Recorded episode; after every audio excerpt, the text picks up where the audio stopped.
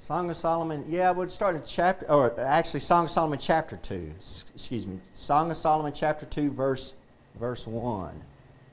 Song of Solomon chapter 2, verse 1. So let me, let, me, let me explain what we have going on in the Song of Solomon. Song of Solomon, of course, is a song that Solomon wrote towards one of his brides. It's a love song, it's, it's a love letter to one of his brides. And it gets very, uh, gets, he's very detailed about how he loves her and how he, he loves everything about her. And uh, it's, it's a love letter. It's one of those things where we've wrote love letters maybe back and forth to, each, to one of our loved ones back when we were courting or dating. Y'all remember back that far ago? But if you do, you remember that there's some of those letters you don't want somebody to find. That's just between you and your love. And that's it. So, what we have going on here is Solomon represents Jesus Christ. This is a great type of the love of Jesus Christ for his bride which is, which is represented by the maiden here. So as you're reading through the Song of Solomon, and there's eight chapters in the Song of Solomon, it's not very long. The problem with the Song of Solomon that a lot of people have, and I do too, it takes you a while to study it out, is it's hard to tell who's talking when. Because it'll switch right in the middle of the verse. You'll have the, the king will be talking, and then it switches off to the maiden. The maiden will be talking. And, and but if you study it out, you can kind of line it out and mark it out in your Bible. Uh, some Bibles, and y'all might have a Bible like this. Some Bibles break it down for you say the king talking, the maiden talking, and, it, and the bride talking. We need to remember that as a church, we're considered and called the bride of Christ. We're Christ's bride. And, and Paul says, I want to present you to, to, to, to Jesus Christ, a, a chaste virgin, a virgin that's had nothing, to, to, nothing uh, that's wrong with her. I want to present you to Jesus Christ like that. So, as a, as a church, here in this church and everywhere, anybody who's a born again believer in Jesus Christ is the bride of Christ. And this whole book, Song of Solomon, talks about and, and, leans towards Jesus Christ and his love for the bride. And that's what we're going to look at this morning. We're going to look at the wonderful, wonderful, amazing love that Jesus Christ has for each and every one of you. And it's an amazing and wonderful love. And I, I can't, I can't describe that love, but we're going to do the best I can using the Song of Solomon. Look at chapter 2. Look at chapter 2, verse 1. I am the rose of Sharon and the lily of the valleys. Now, who does that remind you of? That's the king talking. That's Jesus Christ. We sing it. He's the lily of the valley, the bright and morning star. I am the rose of Sharon. That's the title of Jesus Christ, and the lily of the valley. As the lily among thorns, so is my love among the daughters. He said, this world is full of thorns and thistles, but you're just like a beautiful lily among all those thorns and thistles. That's how the King describes. That's how Jesus, descri- Jesus Christ describes us as believers, us as His people. He describes us as lily among thorns. Now, verse 3 switches out, and the maiden, the bride, starts talking back to, to her husband.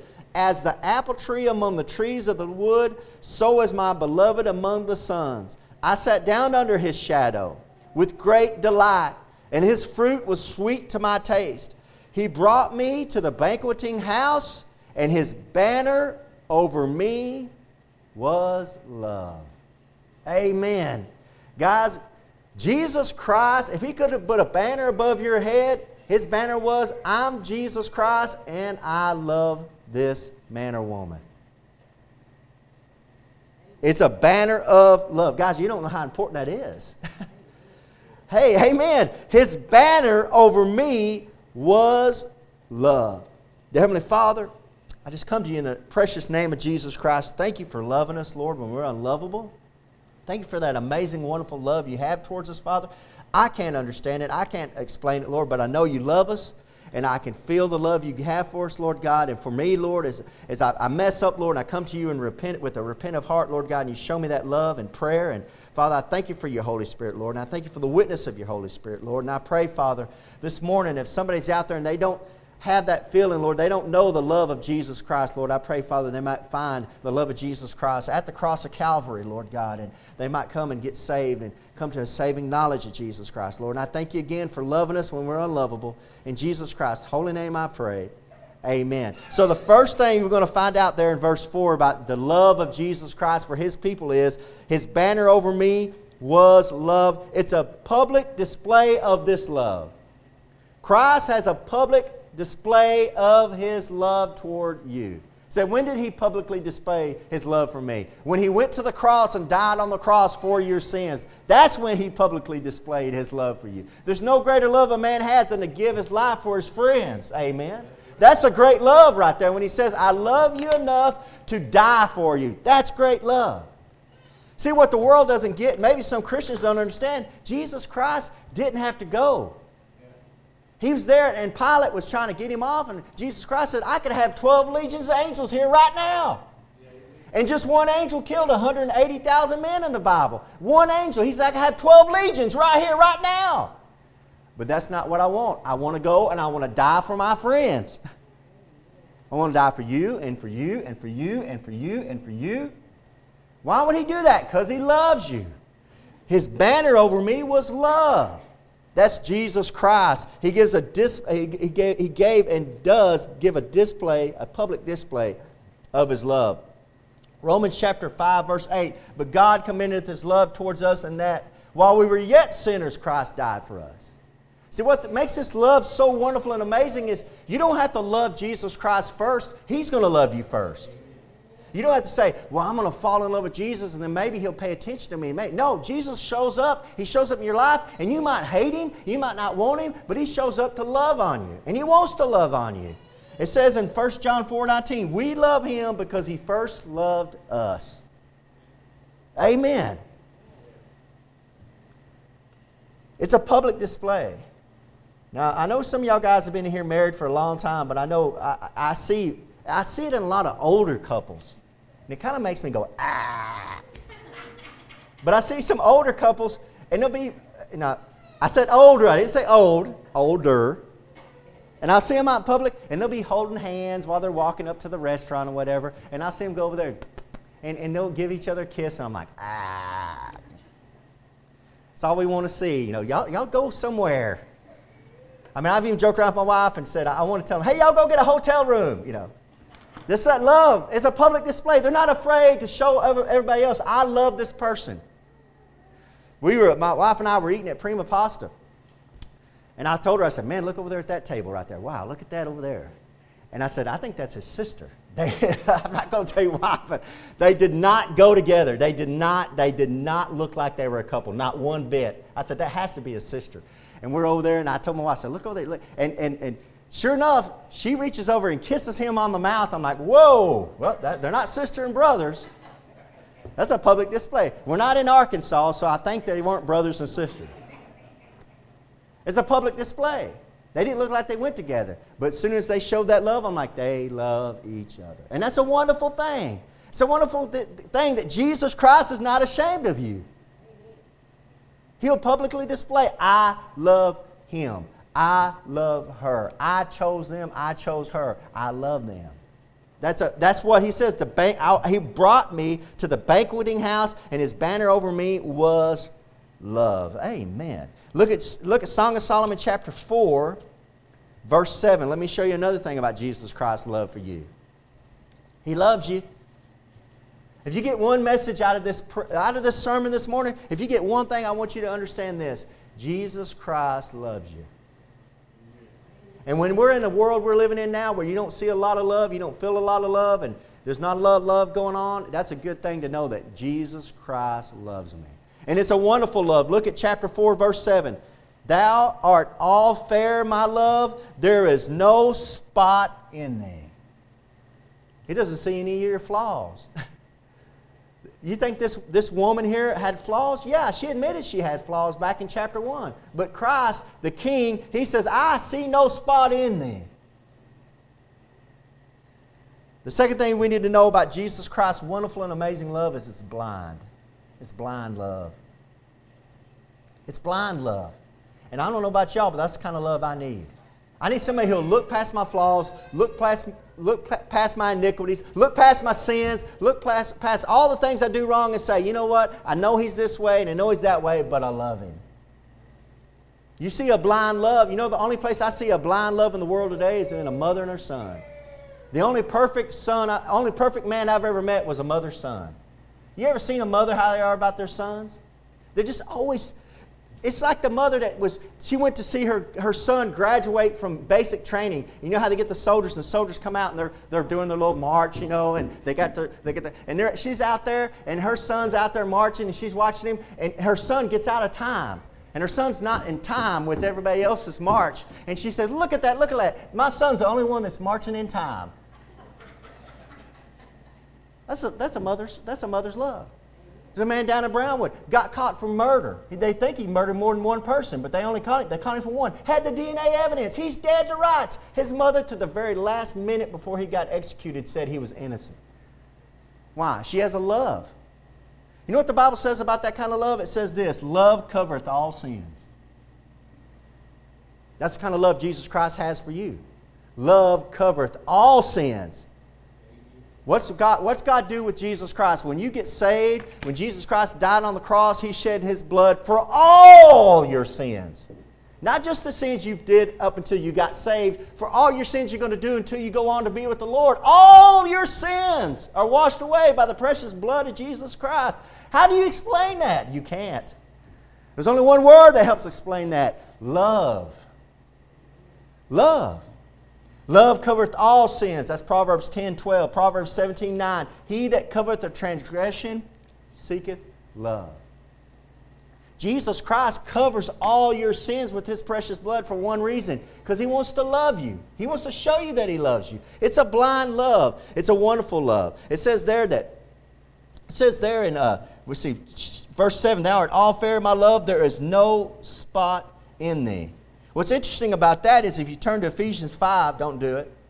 But in Ephesians 5, when Paul's talking about husbands and loving their wives, he says, Husbands, love your wives, even as Christ also loved the church and gave himself for it, that he may sanctify it and cleanse it with the washing of water by the word, that he might present it to himself a glorious church, not having spot. That, that verse right there speaks directly to the love Jesus Christ has for his bride and the love He has for each and every one of us who put our faith in Jesus Christ. Guys, He loves you. He really loves you. It's a blind love. See, when we see somebody, we might see a, we might see somebody real deep in sin. They might be dirty and nasty, and may have a, they might be tattooed from the top of their head to the bottom. And we just see them, and we're like, man, that person has no hope. And we we see the ugliness because we're living in the flesh. We see the ugliness of the flesh, but Jesus Christ sees the beauty of their soul.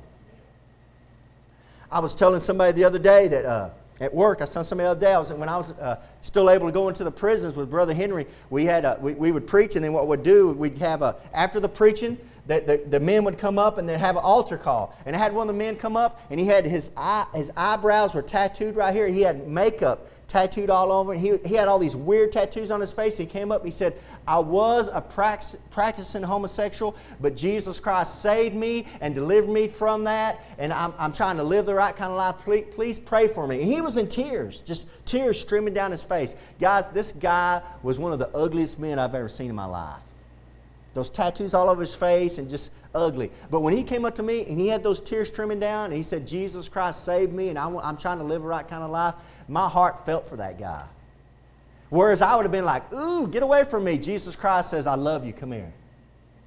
It had done that to him. Do you see what I'm saying? It's not that Jesus Christ is going to. He had done that to him. And that's why he was crying. He's crying because Jesus Christ had shown him love when he had found no love. In his lifestyle and this lifestyle he is living, he did not find the love that he could find in Jesus Christ. Praise the Lord for that. It's a blind love, and I'm thankful for that.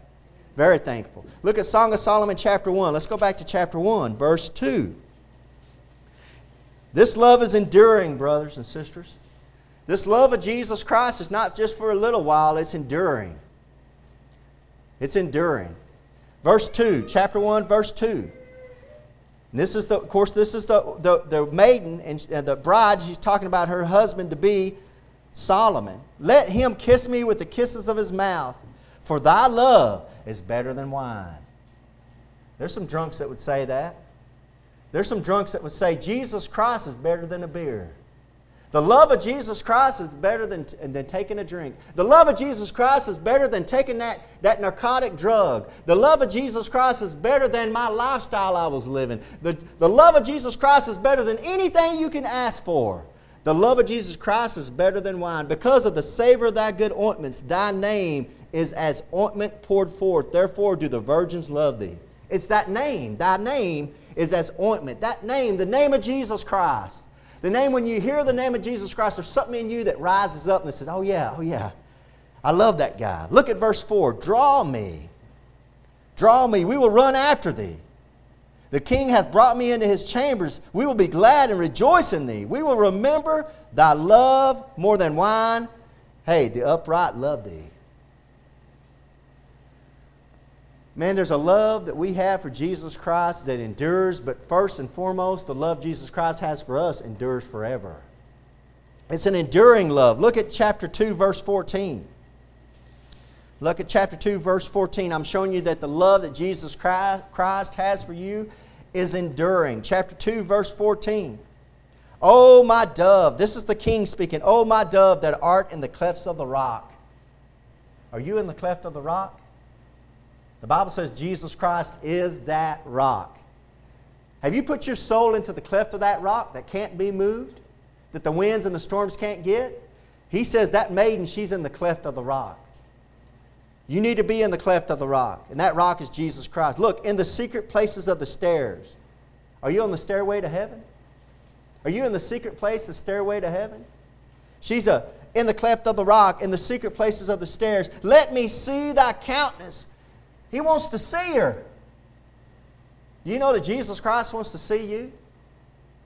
You know, Jesus Christ said in chapter 14 of John, He says, I go to prepare a place for you, so where I'm at, you may be also. Jesus Christ's desire is to be with you. Isn't that amazing?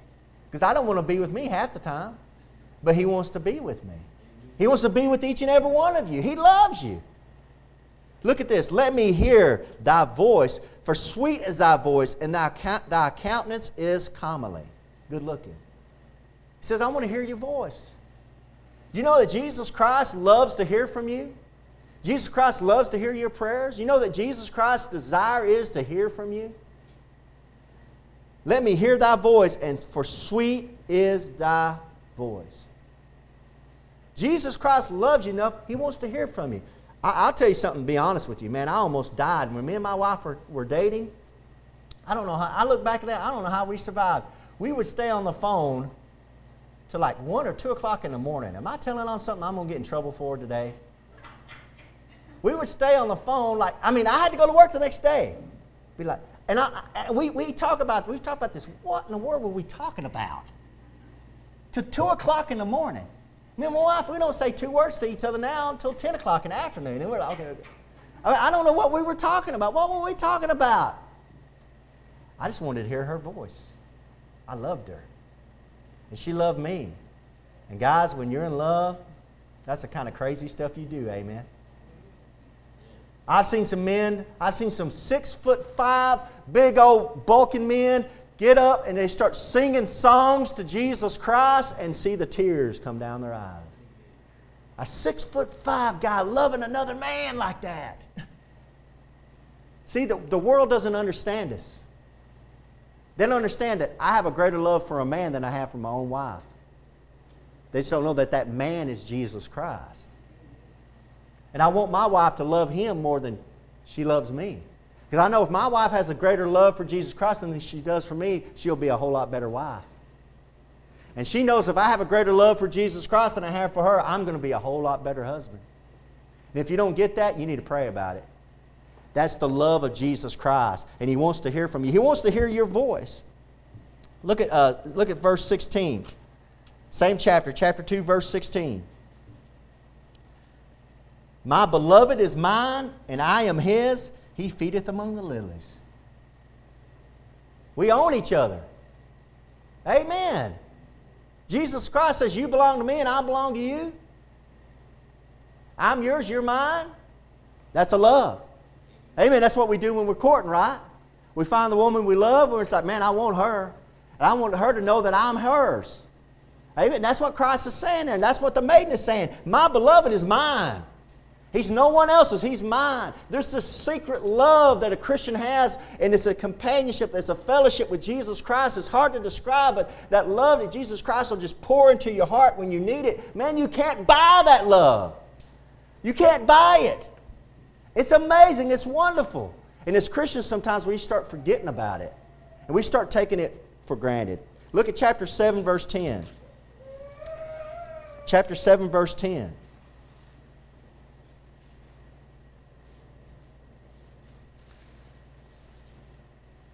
Chapter 7, verse 10, a Song of Solomon.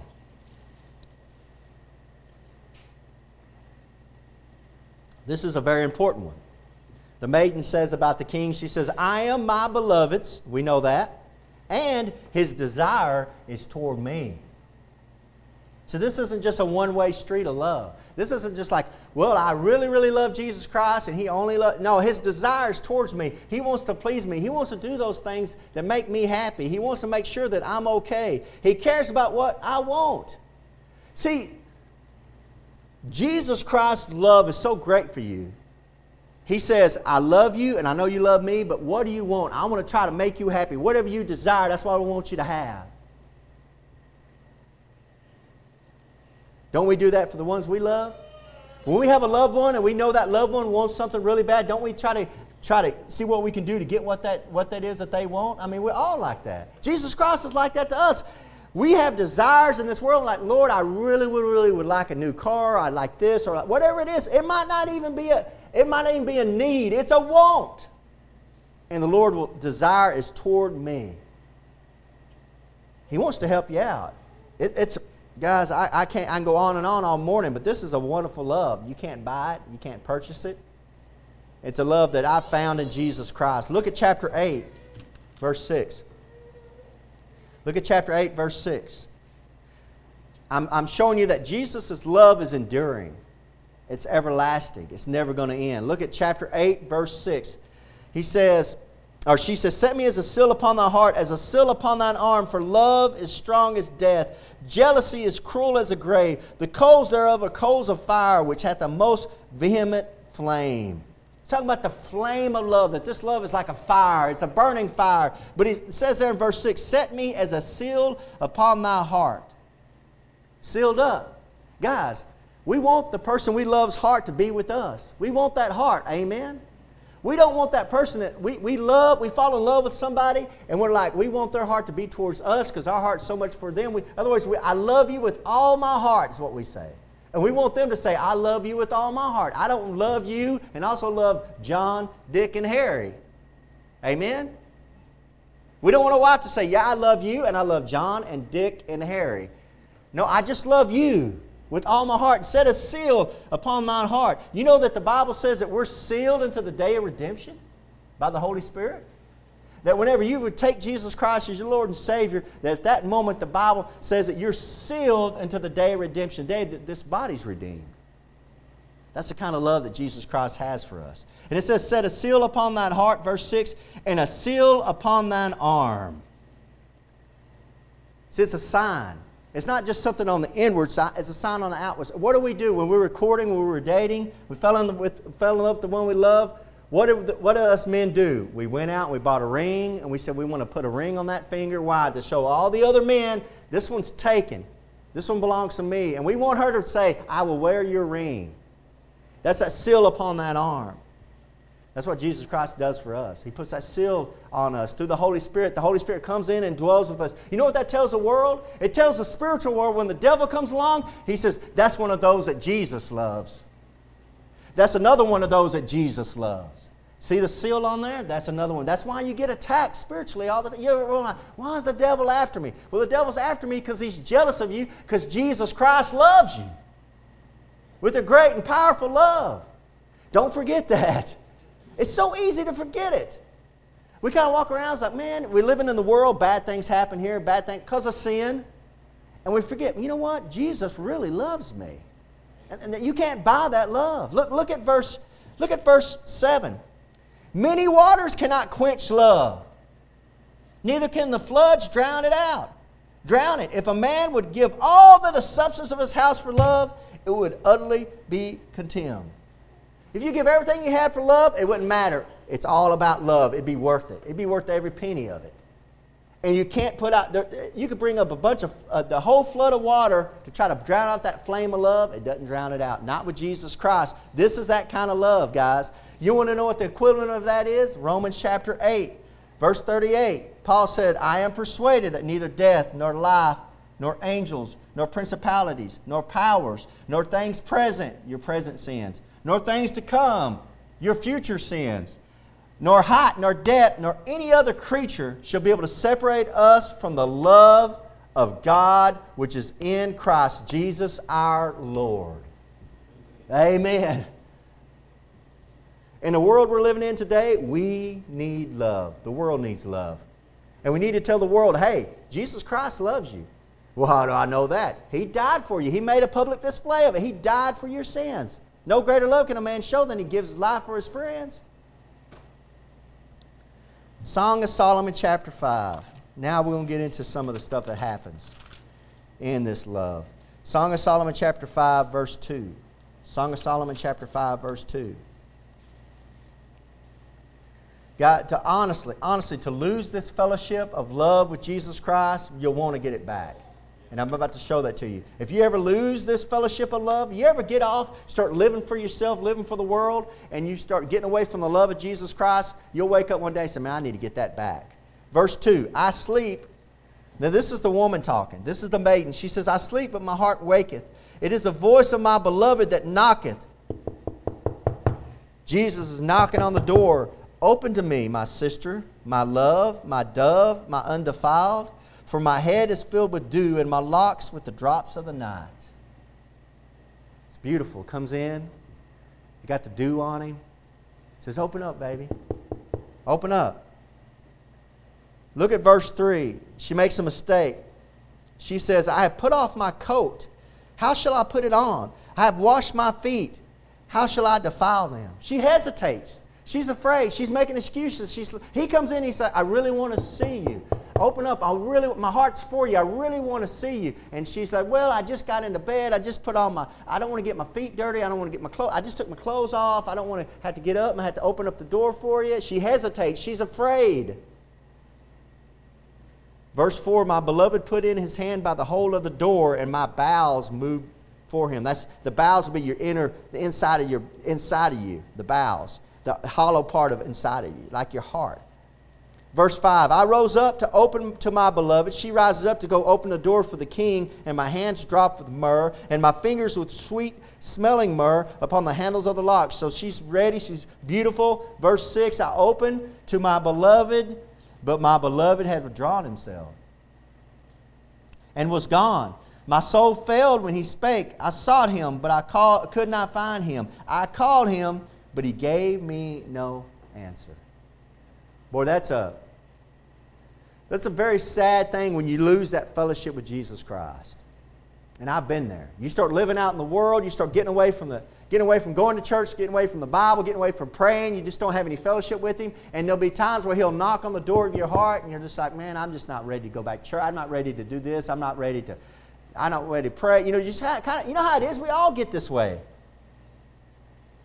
And then one day we look around and we're like, where is he at? And he's withdrawn himself, but my beloved hath withdrawn himself. Jesus Christ has feelings. Jesus Christ has feelings. He's not just some pie in the sky idea. He ha- he's, he's, he's, he's got character. He's the Son of Man, the Son of God. He can have his feelings hurt. He can change his mind. He can do he loves you with all his heart, but if you're going to withdraw, if you're going to do things that's not make, that doesn't make him happy, you're going to live a life that doesn't make him happy, that doesn't mean he has to hang around. He still loves you. He still wants you. But he's going to withdraw himself. And I'm telling you, when he withdraws himself, you're going to be like her. My soul failed when he spake. I sought him, but I could not find him. I called him, but he gave me no answer. You're going to be wondering where he's at. You're going to be wanting that love back. And I'm here to tell you this morning if you've lost that love, you feel like you don't feel that love from Jesus Christ, you need to get down on your knees. You need to repent. You need to say, Lord, please come back. I, I love you. I know your love is amazing. Whatever I'm doing to, to cause you to withdraw yourself, please, Lord, forgive me for it. I repent of it. Guys, because the love of Jesus Christ is worth every bit of that. I've been on both sides of the fence.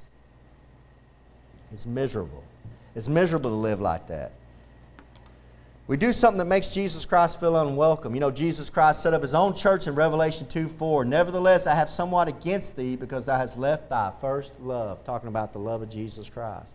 I just told a dear friend of mine just a couple of days ago, he was he's living out in the world. He hadn't been going to church, hadn't been doing anything for Jesus Christ. He was miserable, he was depressed, he didn't feel good. And I said, Hey, the only advice I can give you is uh, the advice that was given me.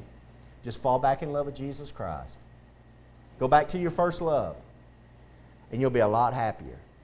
And I'm praying that I'm praying that he will. I'm praying that he will. Look at uh, look at chapter the Song of Solomon chapter five. Uh, look at verse eight. Same same verses. Skip down to verse eight.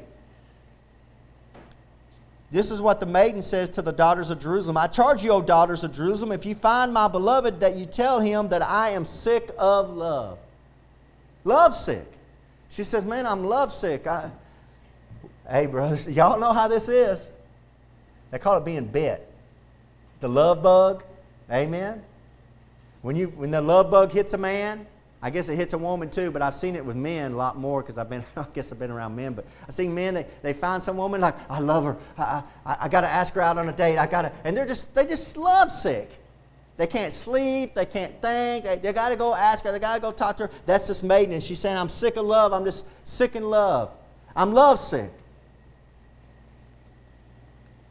Look at verse 9. So you're going to have people ask you this What is thy beloved more than another beloved? That's what the daughters of Jerusalem ask you. What is thy beloved more than another beloved? O thou fairest among women? What is thy beloved more than another beloved? That thou doest, that thou dost so charge us. What's so special about Jesus? What's, what makes Jesus the love of Jesus is more special than the love of Muhammad or the love of Buddha or the love of whatever religion you're in or whatever, whatever person you're worshiping. What makes Jesus Christ love anybody? You need to be able to answer that.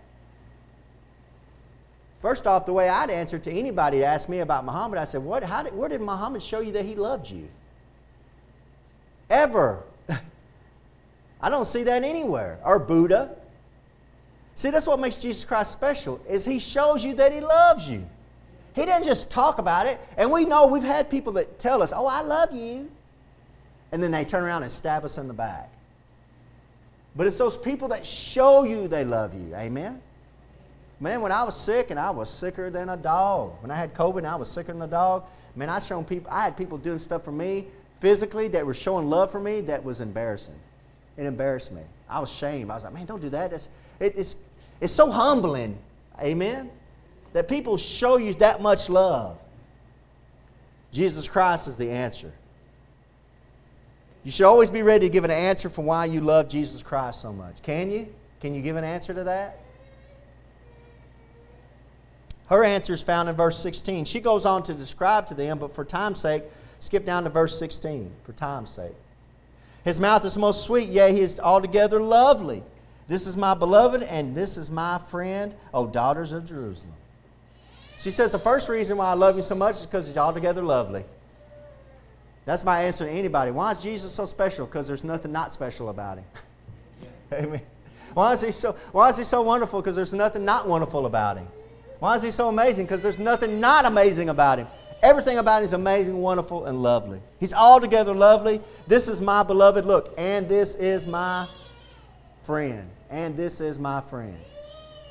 The best kind of relationship, love relationship you can be in is a love relationship with your spouse that she's not only your lover, she's your friend. Amen?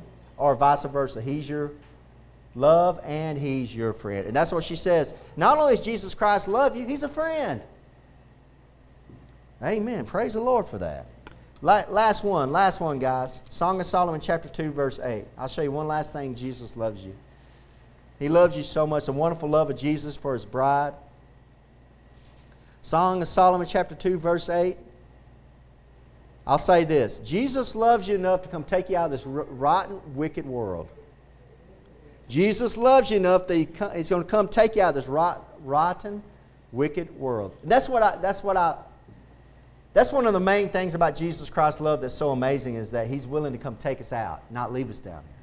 And that's what we're all praying for. Lord, just come rapture us out, come take us out. And that's what this verse is uh, from our verses 18, I mean, verses 8 The verse 13, that's the rapture. Look, verse 8 the voice of my beloved, talking about the king. Behold, he cometh leaping upon the mountains, skipping upon the hills. The Bible says that Jesus Christ, when He comes down, He's going to come down in the clouds to rapture us out of here, to call us out. He's going to come leaping upon the mountains, skipping upon the hills. See, this isn't Solomon, this is Jesus Christ. Look at verse 9. My beloved is like a roe or a young hart. Behold, he standeth behind our wall. He looketh forth at the windows, showing himself through the lattice. So, what this is, is this is a secret encounter. This is Jesus Christ coming down through the clouds, and secretly, when nobody knows it, he's looking through the lattice. He's looking through the windows. Nobody else knows it. It's just between him and his bride, the church. That's the rapture. Look what he says to her. Verse 10 My beloved spake and said unto me, Rise up, my love, my fair one, and come away. Oh, I can't wait for those words. I can't wait for that day when we hear that shout, there's a trumpet, and we come up hither, and you will hear Jesus Christ saying, Come on up, I love you guys. Come on up. Rise up, not go down, rise up. For lo, the winter is past, the rain is over and gone, the flowers appear on the earth. That's springtime. That's why so many preachers think that the rapture is going to be in springtime. That's when the Holy Spirit came down at the day of Pentecost. We think the Holy Spirit is going to leave at the day of Pentecost around springtime, April, May, right in there. The time of the singing of the birds has come, and the voice of the turtle is heard in our land. That's not Ninja Turtle. That's turtle dove. That's a, that's a turtle dove, like a bird. Verse 13 The fig tree putteth forth her green figs, and the vines and the tender grape give a good smell. Arise, my love. Arise, my love, my fair one, and come away. Woo! That's what I want. I want Jesus Christ to come down and say, okay, I got all the mansions ready up in heaven. Come on down. You coming with me. Let's rise up. Let's go. Let's get out of here. bye bye. You can have it. Bye bye, everybody. Bye bye, COVID. Bye bye, vaccine mandates. Bye bye. Y'all can have it. I'm out of here. Praise the Lord. That's how much He loves you. He comes and He's going to come get you out of this mess. I want to show y'all one more thing. I know we're running out of time, but look at Matthew 24. It said the fig tree putteth forth her green figs. Matthew 24. That goes directly what Jesus Christ said to his disciples in Matthew 24, verse 32. Matthew 24, verse 30. I'll give you some, give you some prophecy of our Lord and Savior Jesus Christ. Here's why the Bible's so amazing. There's the fig tree putting forth her green figs, verse 13. Now look at Matthew 24, 32. He says, now, he said, well, look at verse 31. Here's the context. He shall send his angels with the great sound of a trumpet, and they shall gather together his elect from the four winds, from one end of heaven to the other. There it is. They're gathering them up. Now learn a parable of the fig tree. We just read about that. When his branch is yet tender and putteth forth leaves, you know the summer is nigh. That fig tree in, in the Bible is Israel. When did Israel start blooming again? 1948. So likewise ye, when ye shall see all these things, fig tree planting, the, all the fig tree coming forth, know that it is near, even at the doors. When 1948 took place, we know that the time of Jesus Christ is coming near. Verily I say unto you, this generation, 1948, this generation shall not pass till all these things be fulfilled fulfilled. Hey, heaven and earth shall pass away, but my word shall not pass away. Guys, when 1948 took place, Israel became a nation again. We started budding forth, became, started putting out leaves. Guys, that was the greatest sign that Jesus Christ is about to come back. He said, This generation, that 1948 generation, 70 years of that generation was 2018. Guys, we're just right there. Hello, friends. This is Pastor Keegan Hall of Indian Gap Baptist Church of Indian Gap, Texas. If you'd like to contact us, you can do it at IndianGapBaptist.com. On the internet, it's IndianGapBaptist.com. But I have a question for you. If you died tonight, do you know if you would go to heaven? You know, if you're not sure, let me show you a few verses out of the Bible so you can know if you have eternal life. The Bible says in 1 John chapter 5 verse 13, these things have I written unto you that believe on the name of the Son of God, that you may know that you have eternal life, and that you may believe on the name of the Son of God. So that verse tells us there that you can know you have eternal life. And I want to show you how you can know that. Jesus Christ talked in John chapter 3, verse 16, and most people have heard this verse. For God so loved the world that he gave his only begotten Son, that whosoever believeth in him should not perish, but have everlasting life. Now, that's an amazing verse, of course, talking about how God gave Jesus Christ as a gift to the world, but verse 17 and 18, he went on to say something interesting. For God sent not his Son into the world to condemn the world, but that the world through him might be saved. So the whole reason Jesus Christ came into this world was to save you and to save me and you. But in verse 18, he says something that's amazing. He says that he that believeth on him is not condemned. He's stressing a faith. It's putting your faith into Jesus Christ. But he says there in verse 18, But he that believeth not is condemned already, because he hath not believed in the name of the only begotten Son of God. So he says you're condemned already if you haven't believed in Jesus Christ. It's not like you're going to go to heaven and you're going to stand before God and you're going to have God put your good deeds on the scale and your bad deeds on, on the other side of the scale and He's going to weigh it. And if you've been a good enough person down on this earth, that He'll let you into heaven. It doesn't work that way. Jesus Christ is real explicit here to say that you're condemned already. You need a Savior right now. same chapter down in verse 36, it says, He that believeth on the Son hath everlasting life. It goes back to a believe, putting your faith in Jesus Christ as your Lord and Savior. But the verse continues, And he that believeth not the Son shall not see life, but the wrath of God abideth on him.